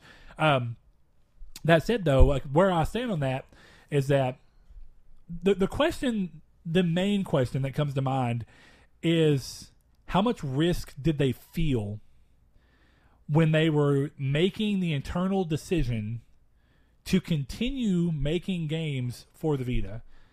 and specifically for the Vita, because I even want to say that Guacamelee started life, and I don't want to say that from an actual wrong Is, standpoint. is Guacamelee 2 going to be on the Vita? nope, and it kills me because I played it on Vita and I love it. And that's the thing. Dead Dead Cells, I can get over. I want it on Vita, but I it, But Guacamelee 2 is almost at home on the Vita. well because it's Guacamelee Two is going to be an extension of the first game, Right. You know, and I didn't play that game on a console. It feels weird to me. I don't. I, I don't know. man. Honestly, Metroidvanias feel weird to me on console, despite that being where I played Okay, them first. so yeah, so uh, Guacamelee was released originally as a PS3 and Vita game at the same time, uh, April 2013, and then later came to other consoles. Um, but that being said, So they what- ma- what they made questions? a conscious decision early on to specifically choose Vita as one of the platforms. Now, their first two games, which was uh, Mutant Blob Attacks and then like uh, Mutant something, uh, some other Blob game. Um, excuse me, I'm parched. this is very probably loud. Maybe so, but I was thirsty. I apologize. Yeah, I can I can do that if you just watched it. Um, some people look at me so weird when I do that. I'm like, that's how I drink water, bro. They've never Um, seen me drink a bottle of water then. You sip on it. No, no, like I, you- I don't think you've seen me do it either. I just put it in my mouth and I squeeze the bottle till it's gone. And, Oh, like, it's I thought very, maybe like you just slam it on the table. no, like you're it's gonna like drink I it. can drink if I'm really thirsty. I can drink an entire bottle of water in like 20 seconds. But anyway, uh, you know, so their first two games were Vita exclusives, at least at first. They eventually may have made their way to something else as well. Uh, but they're Mutant Blobs Attack and then Mutant Blobs from Space or something like that. I can't remember what the two games were. I played them early on in the Vita games uh, because they were PS Plus titles. Uh, they were okay. I would have never thought that that developer would have ended up making Guacamelee as amazing as it was, which was surprising. But obviously, they saw enough support from Guacamelee on the Vita, and they saw enough support from the Vita on the first two games that they considered the Vita such a valuable platform to them that it made financial sense for them to take a risk making a unique game that utilized a unique feature that wouldn't have been on consoles, um, and only put the game on that console. So I guess my question would be: A, what was the inspiration? For both the games? Like, what was the inspiration for moving away from what they had been setting up with these blob games, which was which were their first games? What moved you into this area of wanting to make something like Guacamelee? And then from there, what led you so much to want to go into an even more uncharted territory in a genre that would probably traditionally not be a genre that would do really well? Was it that they thought the niche was there and the, also the support of the system being hungry for games that they thought that the, the combination of that would somehow balance it? Or or was it really just a faith gamble when it came time to to say what is this game going to be and where are we putting it? And they're like Yeah. this is going to be this. It's going to utilize the touchscreen in this way and it's going to be on vita. Because we've seen enough things that i just think it was a ballsy move. I think it was also for for them I think it garnered them a lot of really goodwill because people saw that they were really actively supporting the Vita at a time. Severed came at a time when the Vita was already dead by most people's account. You know, it, it's PlayStation was done supporting it in a way. Sales had dropped off. Uh, it was you know getting to a point where it was slowing down in the U.S. by a, a decent margin. So for it to come out when it did, the way it did, do so well uh, to a point where they were able to, you know, wait and port it off to other consoles. And of course, they're going to do that. That makes the most sense. Take a game that can be used, put it on 3DS. The 3DS can utilize the touch features as well. Um, and then, of course, you know the Wii U could utilize touch uh, features with the t- with the uh, gamepad, and then of course mobile phones also a good fit outside of the control mechanism. I don't know how I'd feel about moving without an actual physical input, but and actually, you know what's funny? The physical input is one of the few times where I'm like, I could see this actually working really well on the 3DS nub. You know, Oh, normally, yeah. normally the slider I'm like, eh, this kind of feels weird because there's no there's no tilt dimension to But it. But that could actually be. but that's one of the ones I'm like, I get something this. Uh, but I would still miss the right analog stick for turning your character. So yeah. yeah. Uh, but yeah, I mean, and I think th- that'd be my thing is what made them want to kind of evolve the way they did, and then I would actually fin- finalize it up with uh, why Guacamelee two instead of another new game, because if you look, uh, Severed feels like it's very much in the world of Guacamelee. I don't know that that's been confirmed. Uh, honestly, I have no clue. Yeah, they're both. Uh, they kind of play on that kind of like Mexican. Um, Which I mean, the, the Drinkbox is from Mexico, right, So I right. don't- Well, I'm trying to think of like what what that style art or that the style of art is called. It's uh, but it's that very heavily stylized. It's really cool, cool art. I love the art style. I, I, I don't know. It's really I love the way that it looks um, and the way that it ended up working out. But I, I wouldn't doubt if it was in the same universe. yeah, I mean, really, I don't know. But um, even if it's not in the same universe, the fact that it feels like it, I think it would have been c- cool to see them continue to do that. Of course, obviously, sequels are lucrative in their own way. So I don't know. I wonder if they're still working on something new. I guess that would be the if I could get back like information that I couldn't necessarily, or I- you know, at least if they could confirm. Are you working on something else outside of Guacamelee? Yeah, Not that, would be a good it, one. but are you working on something else? And, and if they could go further, What would it be? not Sundered necessarily to- what is it going to be, but does it fit into a framework of previous titles that you've worked on, or is it another new embarking adventure? Yeah. So that's that's my indie one. I think that that would be a really fun conversation. Sure. Uh, oh man, the only other. Now I'm a little regretful for not putting the Terraria developer in, in there, but that's okay. I have more of a reason of a long history of games I, and game I'm excited for Guacamelee 2 coming for Drinkbox to be a comfortable choice. right. So mine, kind of fitting for this week, would be Hello Games. You know what?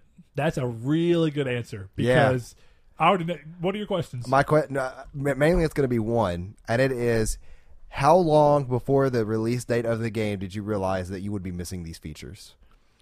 My second question would be: At what point in the development of the game did you go to Sony and ask for a release date extension? If you did, then my third question is going to be in the same ballpark of that is because there's a conspiracy about this, and I'll ask them: Is Sony the reason why you could not get an extension date on the release date? Uh, and a lot of people think that Sony is the one that forced them to release the game the way it was, and I don't know how true that is. I, it makes sense in a way, but then it go But again it doesn't in doesn't. a way, right? Yeah, it's it's one of those things that it could be true. It's one of those things that could be false. Sean Murray's never come out and said either way. Mixed. I, I think that there's probably a little bit of truth in both, right? I don't think that Sony necessarily came out and said it uh, themselves. I don't think that they were calling like, "Hey, this game's got to release." Yeah. What I think may have happened is if you remember, um, They there put way too much funding into Hello Games for what it was. Well, I, and see, nobody's had a clear cut of how much Sony even helped fund the game. But here's two things that A happened. lot. right? I'm gonna Here- Well, here's two things that happened. The first thing is the game was originally shown at Gamescom, like uh, What, 2014? 14, or something like that. But the thing is, is that that version of the game that they had already been working on for years was flooded out and lost. The game had to Right, be yeah. completely restarted. That was 2015, wasn't it? Yeah, something like that. So, or no, it would have been. I don't. Or I think it was 13, and then 14 was when the flood happened because the game released in 16, right? No, Are you sure? I thought it released last year. I don't think so. I You're not typing was- anything, are you? Oh. Yeah, I want to say it was yeah July. Hold on, no, no, no, uh, August 2016. Yeah, that's what I thought. Dang, that game's Uh, been out for two years now. Yeah. Um, so- Where's the time gone? which makes it an even more even in, an even better developer to talk to, right? Because this is something that they've been dealing with for upwards of. Let's see, does it show the original date that it was announced? Because I that mean, is yeah. insanity. So that game's at this point is roughly on the five year five year span from now. Uh, but yeah, I just really want to know. I really want to know why, or I mean, when they realized in development that it was going to be uh, the features were not going to be there. I want to know that because I, feel like Sean Murray would give it to us. December 2013 was when it was first teased at. Uh, Okay, so almost five years now to what it was fully teased as and to what we actually get. So if you Um, think about that, that's five years of this game and a lot of ups and downs, right? Right, and I'm not. I'm not like for those that don't follow us on Twitter. I'm not harping on them in any way because I like Hello Games. I think that what they're doing with the game is admirable, and many, many, many devs that are out there Well- right now can take note from that. And this game really put them on the spot. I mean, it, it really put them on So the I map. would say Sony really put them on the map. Well, sure, but I mean, but this game did too, right? The, even if it was because Sony pushed it and backed And it the and all these things, when you come when it comes down to, it, I think if I remember right, Sony also stepped in and gave them a, a bigger source of funding once the flooding happened because they realized that they would have they lost a, like you know they lost the majority of the game. They had to restart a lot from scratch. So I think a couple things happened, right? And see, that's that's another reason why I almost agree with the Sony thing is that because I'm well, curious as to contractually, do you think that's about, that's what that's what it is. Yeah, like hey, hey, yeah, like hey, we gave you like you you lost your your your source file and stuff and your source disk for this game. Here is two hundred thirty thousand dollars to get it fixed, but it has to be out by this date. And I wonder if yeah, Sean being. Somewhat timid as he is, you know, you see him in interviews. He's very, very, very timid of a person. I don't Very. know if he would have went to Sony and said, "Hey, this is not going well. Let's get an extension." I think he would have just did what he could to get it out. Well, and that's why I say you know this is a game that put him on the map. Even the announcement of the game put them on the map, right? Because this game is when you when I, I remember when I first saw this game, I was Yeah. like, "Whoa!" But I, it's imagine I, it's uh, it's ironic because I instantly thought of Spore. I, I, but think about this: it's a mixture of, of stress, Yeah. uh, but also the the hype he's riding of wow, people are really into this. Maybe my dream is really going to do something big for us. So I think if you think about the fact that they lost stuff, they probably originally intended for have all this, and then they even when they restarted development, they continued to intend for this. And I think towards the end, you know, you asked. And this is just funny because I'm kind of giving, you know, we're giving our own thoughts and answers while we're doing it. But I think that there may be something said to that. Maybe it wasn't completely the ill intent. I think it was, yeah, he probably should have handled communication better. But I think that they were kind of just doing like that wishful thinking where it's like, no, we'll keep saying it and we'll be able to work it out before release. And it, they just didn't realize how Yeah. massive of an undertaking that was Which, really when you be. think about it, it's been two years now. Which, to be fair, they could have focused on multiplayer as the first update. It's but but it made more sense while the game has already had its had its negative press. but we don't know that they have it set- already. This Huh? could this could have been something they've been focusing on since the since the release, Maybe, or but, beforehand. But think about all the, the ones they've done. I guess they could have released this multiplayer update before releasing the base building and the flight redirection and the way the planet works and low hovering and all these things they did and the uh, base. You know, when, when you did base building, and a the- couple of these the seem like really easy fixes. Now the expansions with like the base building vehicles, no, but the the whole uh, planetary orbital uh, boosting, that, yeah, Well, like yeah, but that was that was also tied in the update that let, that opened Stargates. Right. That's So, true too. But I mean. yeah, but Every but, update but they're putting they're yeah, well, they're putting yeah all these these uh, little features with big features in the updates, and it, it makes you wonder. Like, could these little features have just been rolled out individually a couple weeks after release, Mm. one by one? Maybe, but I think the other thing is, like I say, I guess my main point is that they were setting the game up, even though it's been two years. Now that the, the multiplayer is there, they had more time to work on it, even if they've been working on it for two years in some capacity. Yeah. which I'm sure they have been. And it, the But I multiplayer think- looks like it works really well. I think what it comes down to is that they set the game up in these two years to be better for when multiplayer hit. So that that way, because think about it this way: even if they added multiplayer to the game, the game still wasn't what people wanted anyway. If all if all they did from launch, think about it from launch. If all they did was make it to where you could just do the same thing that you were doing at the, when the game launched, but with a friend, it wouldn't have really been. you, any more you haven't fun. started a new game yet, have you? No, I'm- I'm it's- going to Did you did you read my Discord thing? I don't think so. How how much do you want like spoilers of the update? Let, let me experience it fresh Okay, because I'm playing it tomorrow. you start a new game. Start a new game. I have so Start many updates. A new game. I mean, I have so many. You need upgrades. to start an update or a new game. It's completely different. I'll tell you this little piece of knowledge right here, just to get you a little scope of uh, or two things really. One, you do not start near your ship now, at all. You have to go find your ship. Two, there is new minerals. The game is not how it used to work. This you need to do an update to figure out how this game works because it's literally that different. There is things that you make that have never been in the game before. And I, they- I, think I'm gonna. I think, I think I'm gonna try my luck with my character, dude. I have way too much. just clean upgrades. slate. I mean, there, you can have multiple files. Just do it. can you? I didn't think you could. Yeah. I thought to get a new Yeah. character, you had to delete your. character. No, no. You have like I, I have three files right now. One's my very first one. Two is like we'll see. three or four know, months man. ago. Dude, I'm telling you, you have to. Like it's so over Yeah, yeah, because know, the way man. things work. There are things that you build to get in the game that are like your launch fuel stuff, and now is completely different stuff than what it was before. Completely, like all the stuff you have now may not be worth anything. See, but why would they? I just don't think that it has to be true. Because why would they do that for all the people who've been playing? Pro, pro, pro, I promise you. So there every is- player needs to you restart? Do, you don't even start out. You don't have to, but like you don't even start out with a visor anymore. You have to craft your own visor. You don't have to fix it. You have to craft it. Mom, I guess what I'm getting at is that, dude, think about the people who who kept this game up for two years. Well, they're going to have a lot of. Like, I mean, they're probably going to adjust to it. Yeah, but I'm just telling you right now, it's easier if we're all going to play together just to start a new character. We'll see. There's stuff called ferrite, which is like this new rock you have to mine. We'll see. Okay, you could terrain edit. Okay, anyways, that We'll was see. my You can indie. terrain edit already.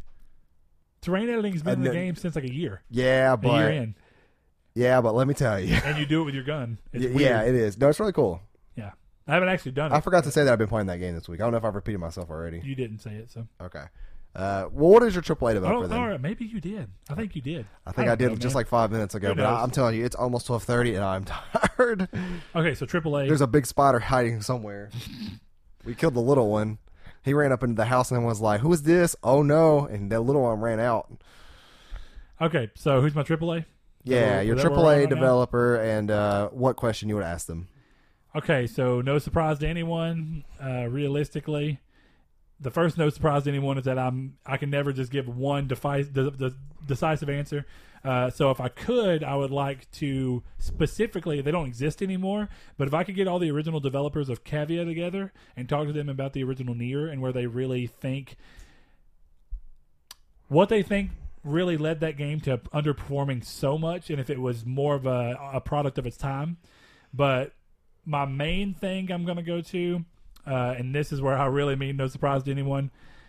For a number of reasons, I believe that I would really like to sit down with Ready at Dawn. Uh, and that is the team who developed Daxter on PSP. They Boy, that was the best PSP game. they developed the God of War games for PSP that were both phenomenal, really good entries in the God of War series, kept the heart of what they of what the series was at the time, while also actually adding a little more emotional depth. I feel like into each game, and really helped flesh Kratos out as a character. Um, in good ways, and a, a good again a part of the reason why I don't think that Kratos was necessarily a single note character like a lot of people want to say. Um, they uh, did obviously um, the order, and that's where my real interest in them would end because Deformers wasn't really anything for me. I am curious of what they're working on, so that would be worked into it as well. But I want to really focus on the order. and I think I would probably ask a couple of questions about what it's like to work on a series that's already existed and make a game that also it. It's funny, right? The order, their first original IP, which showed a lot of promise for a lot of people, didn't do very well uh, in terms of. It sold fine, actually. Uh, it could Yeah, have sold better in terms of word not- of mouth. Yeah, critical reception didn't do It was, fantastic. it was nowhere Uh, near good. But then when you think about the PSP, uh, critical reception for God of the both God of War games were was it Chains massive. of Olympus and um, and Ghost of Sparta? Ghost of- I can and, never remember Ghost of Sparta's Daxter again, dude? Go, I'm, I'm massively received. borderline telling you right now, Daxter is top three best no, it's PSP a it's games. a fantastic game. It really is. So it's funny. Like, what is it like? How weird that would be one of my questions. How weird was it to take a franchise that was already big to people and uh, create iterations of those? So you know, Daxter in the Jak and Daxter series and God of War in the respective series for it. Uh, and what coming out so on top of that was did it give them a false sense of confidence when going into the order and that's why some of the things went wrong with the order?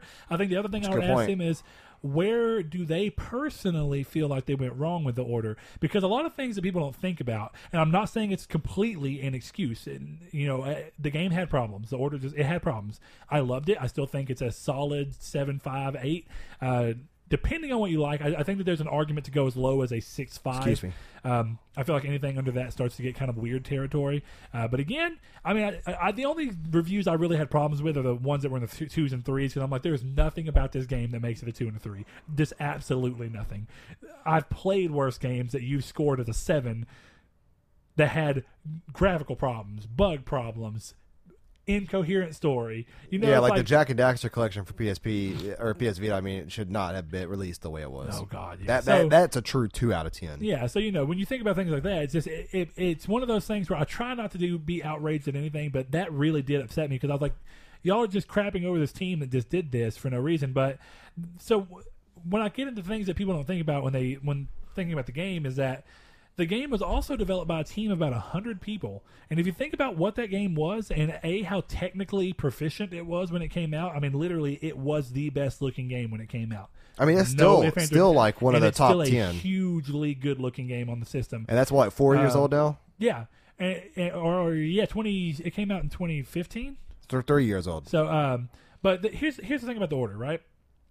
uh, when you're when you go into the order and you think about what they did as 100 people the game and and actually they've talked about this in an interview and that's why i would really like to ask him the question and get a little more in depth and more context as to exactly what he meant. But you get the general sense of what he means in the fact that he talks about the game was almost like night and day difference between the way that other developers and uh, and people who make games viewed it whenever they were playing it and leading up to it and the way that the critical reception was from game's media. And that's important because actually at one point in time uh, early on when the game was getting slammed by these review sites that were giving it two out of tens and it was very low on Metacritic, the user rating was actually massively higher. The user rating was like a seven five or an eight. I don't know what it currently rests at. I think it's kind of balanced itself out as the Metacritic came back up uh, and the user rating came down a little bit. Um, but you know, if you think about this, they they talked about how Naughty Dog and a lot of people were actually like just head over heels for the game and the way it played and the way it looked and all these techniques they gave. But these are people who make games and they see more to the game than we do, right? We see this product that's supposed to be engaging and fun and all these different things. They see like, oh, they did this. How did they get these cape physics to do this? How did they get the gun to do this? Um, what lighting technique did they use to reflect light this way? Oh, they used these pre-baked uh, reflections to get a maximum look here. They're viewing the game in a very different way than we are. They're looking at it as actual series of code and a bunch of stuff that you're doing. We're seeing it as a finished product. It is different. Now that said, if you think about this, that game, if you from a technological standpoint, and and really even from a gameplay standpoint in terms of what it was doing with as much with the gameplay that it had and what it was trying to do is on par with the Uncharted series in the way of where it was at in a technical field. Uh, and if you think about that, Naughty Dog is a group of 300 people. And this is a small team of 100 people at most when they were working on the order, making a game that no other AAA developer probably would have been able to pull off with that. So I'd say, what are the challenges of making a game this technically proficient, uh, and how much? Because they spent a long time on the engine. That's what the game was announced with the PlayStation. What was the engine called for that? I don't. I don't even think it had a name because it was Okay. a proprietary engine. They developed it. It's their engine. Um, but the game is. I mean, when you look at it, I would say like you know, are you a, are you sad that you've not gotten to use the engine more? And they did use it, I think, on Deformers. It's just obviously they didn't use it to its extent. Yeah, that game was Uh, bad. are they using the engine on this coming up game? Because it's obviously an engine that was They've confirmed they're working on a new game, right? Yes, and it's a triple A. I mean, it's a it's a triple A game. I think it even says a third person game. So we have some kind of idea of what it could be. I'm still hoping that the order's somewhere in the mix here. Uh, they made it sound like it's going to be new IP though, so may not be. Uh, but that said, you know, what are all those things leading up to? Like, what were the challenges of 100 people working on a game that would normally be reserved for a team of, uh, you know, 200 people or more? Uh, what was it like working with a team like that? Was it better? Did you have? Did you feel like everybody had a better hold on the game because it was a smaller group of people iterating ideas, and so you had a more tight focus on what was going on? Was that to the detriment of the game? Was that tighter focus actually meaning that you spent too much time on things that, in, in retrospect, you you wouldn't have spent as much time on uh, had you thought about it? Uh, did you think the game was going to come out as wildly, you know, railed and slammed against as it was? Uh, did Sony express any worry prior to release that it was going to have that thing? Uh, these are all questions I think would be interesting to say. But then, of course, I'd say, what was the game coming out that way? What effect did it have on the studio's morale? How much did it take them? Because for as much hate as they got, they also got a lot of love. How do they balance that? Like, you know, Yeah. did, did they did they thankfully see as much of the positive as they did the negative and kind of wash them out? What did they learn from it? What did they take away from it? What went wrong in their eyes and in other people's eyes that they could use towards either a sequel if they ever get that ability or towards their next uh, original IP that they get to develop? And how would they move that forward? Um, and I just think that that would be a fun talk because they are obviously people who care greatly about what they did.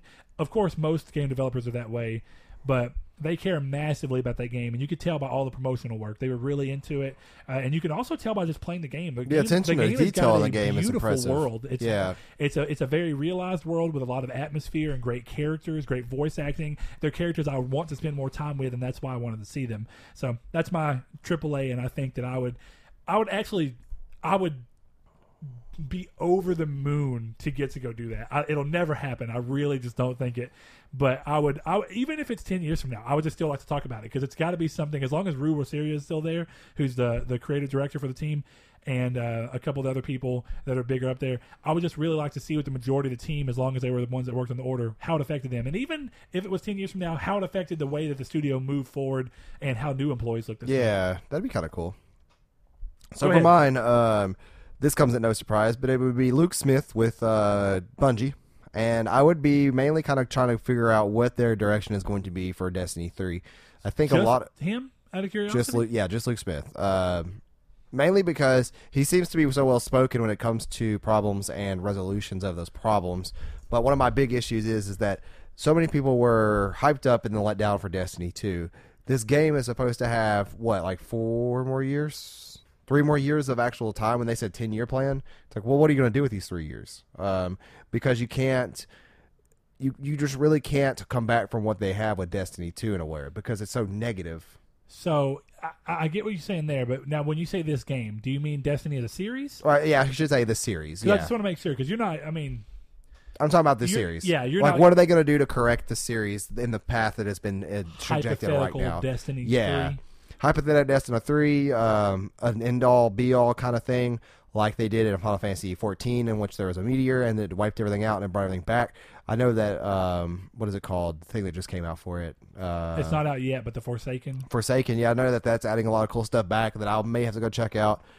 But uh, just like Activision, it's of course year three and uh, or year two bundle or whatever, and it's not including the season pass, which is stupid. But yeah, I would want to know like where the direction goes. I will say though that kudos to them because they are actually releasing a really really cool looking, uh, very very cool looking uh, grimoire book that is literally the grimoire. Oh, actual bound. So yeah, it's leather bound and That's it's cool. really cool looking. Um, I may pick that up just to go back and read through the story again. But uh, my my oh wait, go ahead. Oh, s sorry, I wasn't trying to interrupt. Uh, I just I, I was wanting to say it, but I wanted to let you kind of finish. Um, so I, I think it's funny that you specifically call out Luke Smith because he wasn't even actually the director for the second game. Nope. When the second game started development. Yep, he was But- part of live team of Yeah, one. it, it actually happened when the second game basically had to restart development nine months prior to release. Right, and I, I think a lot of people don't realize that. I think a lot of people that uh, that have qualms with Destiny 2 don't realize that uh, their qualms weren't going to be listened to until Live Team took over, which is what we're seeing now. Um, they It's were. a long time. It It is. really is. Yeah, I mean, when you think about it, like the live no Man's team, Sky's two years later. So I mean, Yeah. it happens. Uh, yeah, and um, because and I will say this, like Destiny Two was really fun at launch. Like it was really fun up until probably two months, three months later. Um, I don't think uh, going back to it the past month or whatever, whenever they had um, the the newest one, whatever it was, I forgot what it was called. Um, that- Osiris. yeah, Curse of Osiris. That was fun, but I never got to do any of the in game stuff on it, and it was fun just to go back and play again. I'll probably will go back and play No. Forsaken. Osiris was the first one. Well, it was I played both of them. The second one, I can't remember what it was called. Yeah, I can't but, uh, either. Uh, that should tell you something right there. But the story was like two hours long from what I played, Yeah. and I mean, like I love this series. The series is really cool. The lore is really, really, really cool, and I want to see it done well. So that would be my question to them: is that like, what are you going to do for the rest of the series? Like, what are your plans? Can you give us a roadmap? Because it seems like you can't even give us a roadmap to finish out Destiny two until now. But then again, that comes from one of those understanding uh, positions that a lot of things that people ask for that we're finally getting done is now just because the live team finally took over. It's because before that, the live team was not working on it. They were finishing up stuff in Destiny 1.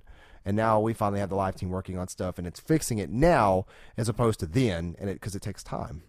So that'd be and, it. and you have to do things to buy time. Uh, Yeah. So that'd be it. Like I, I Yeah, thought- just what is your direction to the series? Like, and, wh- and that doesn't. I mean, does that tie into how everything went wrong? Like, would you? Would no, you no, because it's into been pre- it's been pretty transparent about what's gone on so far. I think- it's think it's to an really extent it's it really has. been a lot of missteps and a lot of kind of just fixing the actions they've made because they they've done things like Destiny One is obviously there in which the beta of Destiny One was fantastic, but the beta of Destiny One is also literally just Destiny One. Like um, the beta was the whole game. the, that beta was pretty much the whole game at the beginning. Uh, for like the first, I think hour, hour and a half. Whenever you come across the first Fallen Walker, I think is where the beta ended. yeah. Um, but my whole thing with that is, is that they they seem to be really really receptive in once they have a problem they fix it. It's just the time it takes for them to fix that problem. This makes me curious about the general direction of the series because we had three years of destiny 1 we had we're gonna have three uh, assumed years of destiny 2 which leaves four years left for destiny 3 what is their direction to go in and what are they going to take in with the uh, in terms of uh, paying attention to care of the series by then? Because i would think that would be the end of destiny I feel like we're going to get a resolution of something happening. I, in terms of this story right it- now, yeah, it either rest or die. right. In, either way. in terms of right now, it seems like the big picture that was the end credit scene of Destiny Two is still not being addressed, which eh, I'm not complaining about, but I, I'm curious about.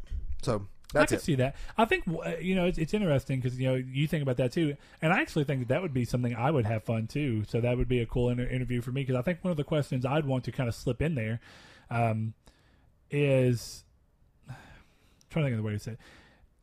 You know, when you have this kind of backlash, you I think I would slip in. You know, was there any kind of and, and whether this could be on the record or not, was there any merit?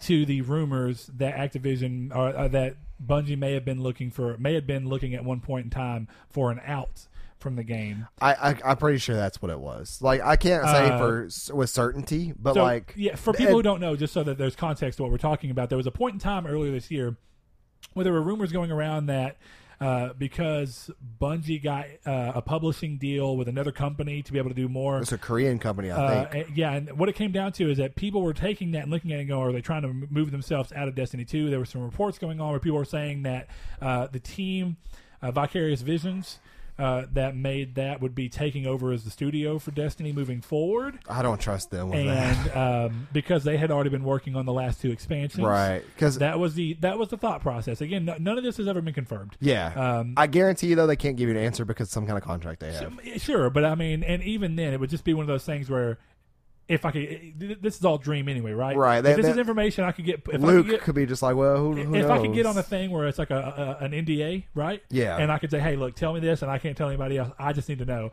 uh, and I could do that. I would, I would love to know because there's something about. I feel like I could actually understand. Definitely, you. I don't think you have. Have you ever got around to listening to um, Nope. I already know what you're book? gonna say. Yeah. Um, Blood, Sweat, and blood. Pixels? Yeah. Blood, sweat, and pixels. Dude, you should totally, if nothing else, just listen to the Destiny chapter. I think you would be because is that Dra- Jason's fan- book, right? Yeah, Yeah. I think because you're such a fan, you'd really. Oh no, I know I'd like it because I like I like what when Jason reports stuff relative to Destiny. It's it's great. Well, yeah, but, But- man, it's such a weird in look to all the problems with the first game, and even going into the second game, and all the problems with the shakeups of leaders that they had to do without that. and I think that's one of their and problems. they didn't even. And you know, it's funny. I didn't- until here in the book, I always said my criticism of Destiny is that it just felt like Bungie didn't know what to do, so they fell back on Halo. It, without it being Halo, which is really in a lot of ways what Destiny was, and they kind of just they stumbled into Destiny being what it was. If you actually listen to the book, in a way, I don't want to ruin it for people. who uh, Really, it's a, it's a great. I listened to it an audiobook. It's a great listen if you can do that, or if you just want to read, it's a great read. But going into what they were talking about, you know, is well, that, no, no, no, if it if it's a book, I do not want you to go in at all. I don't want to go any further than the fact that it was just literally they got out on their own and they thought that freedom was going to be this great thing, and then they realized that that freedom gave they they didn't Straight realize stressful. how to rein in that Yeah, freedom, I understand that. and it left them in a sense where they didn't know what to do. So it does seem like they fell into it, and I think that there's a reason why I would see Destiny trying to get out from under it because if they can distance themselves from it, they get away from all the negative karma they had around, or not karma, you know, the energy that kind of came and the negative fa- uh, feedback that they got. Of course, they got a lot of love from it too. Yeah. there's a, very avid fan base. But also the fact that they would finally be really separating themselves from anything that was remotely similar to Destiny. I mean, Yeah. to, to Halo. Right, right, know? right. I, I, also, I, don't even have a problem with it being re- like similar to Halo at all. I, I think Halo is Halo is one of my favorite franchises. Because and basically, to uh, the lore in both of these series are really, really, really cool when you take a look Yeah. at it from a grander scale. When you put it in the way of their storytelling, though, it's really bad. Oh yeah, their storytelling uh, choices and that's are why, odd. like, if for those who who are curious about the lore of Destiny, look into it. Like, I mean, really look into it. Whether it's the grimoire that you read online or the book that you buy, because the lore of Destiny is some of the coolest sci-fi stuff I've ever seen. The way they just tell it though is bad. Like, they they're not good storytellers. Tellers. They're good story makers. Yeah, Right? And they had like a, good- lore master that did all this stuff, which was a cool idea. Uh, but what, what I was wanting to add into the end of that is that you know it is funny because the other thing about this is that a lot of the people who were with Bungie whenever Bungie first uh, split off from Microsoft and started on uh, Destiny are now gone. Uh, and it's funny people are saying that Bungie's not even the studio that it was. No, Uh, and, and I, I- think that that's why it may even be better for them to move away from the first person shooter. Yeah, and and that, it's crazy too because all these people they dissolved at first when three four three made the merge, because three four three a few a few people went from Bungie to three four three, of course, and then now it's even less people. So it's like Bungie really isn't even a company at all that it used to be. and that's why I think now more than ever it would be more acceptable in terms of the way that people view them and the way that they now that they are still years away from Reach, which was their last official Halo game, and they've got you know all these like six years of Destiny will be under out of their way when they come to this. It wouldn't be that crazy to me for them to move away from it because now, considering that the pedigree that made them a first-person shooter studio powerhouse are gone, now would be the time to experiment and do something different. I mean, really yeah, and that's a you thing. I mean? That's a thing that is Destiny's a really good first person shooter. It's Oh, just it the way the is. structure of the game works, and the But it's not Excuse me, story, and that's yeah. good because they, it doesn't have the same stigma as behind being the Halo studio now. Right. right. Bungie is I- no longer the Halo studio. honestly, I think that yeah, but it makes a good point that um, maybe that's all they were good for. What Halo? No, Yeah, Or- just, or just- first I would say I would say general. sci-fi, the general kind of sci-fi first-person shooter, Maybe so, man. and that's. Maybe and, so. I mean, it's it's sad to say, but like that's the thing is that like in their prime they were of course Halo, and then even I would I still look back and have fond memories and fond experiences of Destiny One, but I mean even then it's just kind of like. If you told your story of Destiny just as you did with Halo, it would be so much of a better game. And that's all I have to say about it. Thank you all for tuning in to episode 7. it's been a fun episode. 70. Uh, Seven. Yeah, let's go back a couple months.